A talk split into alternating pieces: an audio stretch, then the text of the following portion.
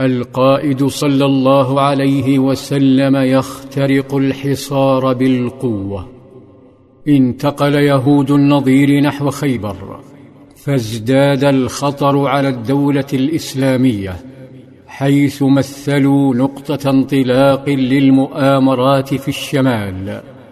بينما تتآمر قريش وبقية الوثنيين في الجهات الأخرى.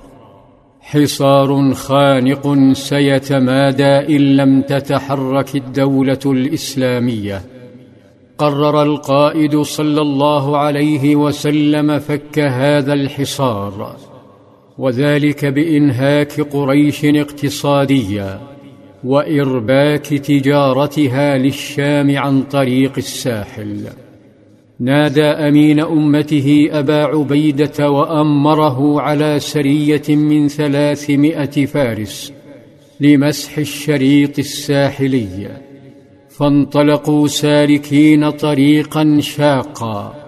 أرهقهم وأوشك زادهم معه على النفاد.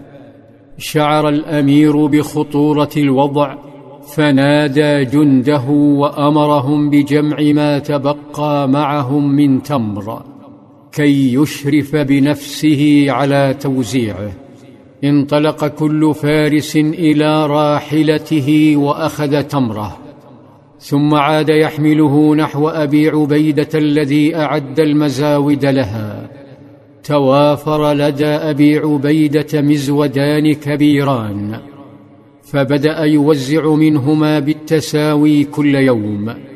لكن الطريق شاحبة بلا حياة أو محطات يتزودون منها. بدأ التمر ينفد حتى فرغ أحد المزودين. فتأمل أبو عبيدة المزود المتبقي وتأمل بطون أصحابه.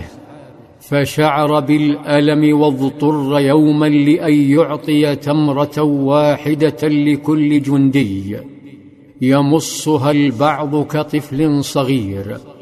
تساءل بعضهم عن جدوى تمرة لرجل في سفر شاق. بحثوا وبحثوا فلم يجدوا سوى نبات يقال له الخبط. هوت عصيهم وأقواسهم على شجيراته شبه اليابسة يضربونها. يبلها الرجل بالماء فيأكلها أو يطحنها ثم يسفها ويشرب عليها الماء. معاناة لم يخففها جمال البحر وروعة ساحله. معاناة جعلت البعض يسميه جيش الخبط. رق زعيم الخزرج سعد بن عبادة لإخوته وهو الذي تبرع بالكثير من الإبل لهذا الجيش تبرع دفاعا عن دينه ووطنه فقرر التصرف على الطريقة الأنصارية نادى ابنه قيسا وطلب منه نحر ثلاث من الإبل.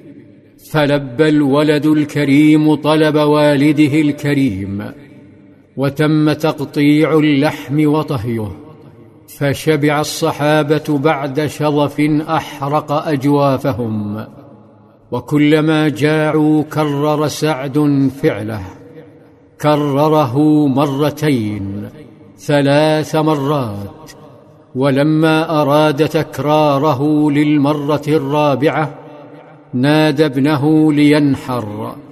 قال ابنه قيس نهيت. امتثل سعد. فأبو عبيدة يخشى أن يتلف هذا الكريم رواحل الجيش. واصل الجيش مسيرة. وفجأة ارتفعت أمامهم صخرة ضخمة سوداء تلمع على الشاطئ. اقتربوا منها فإذا بها موت ينبض بالحياة.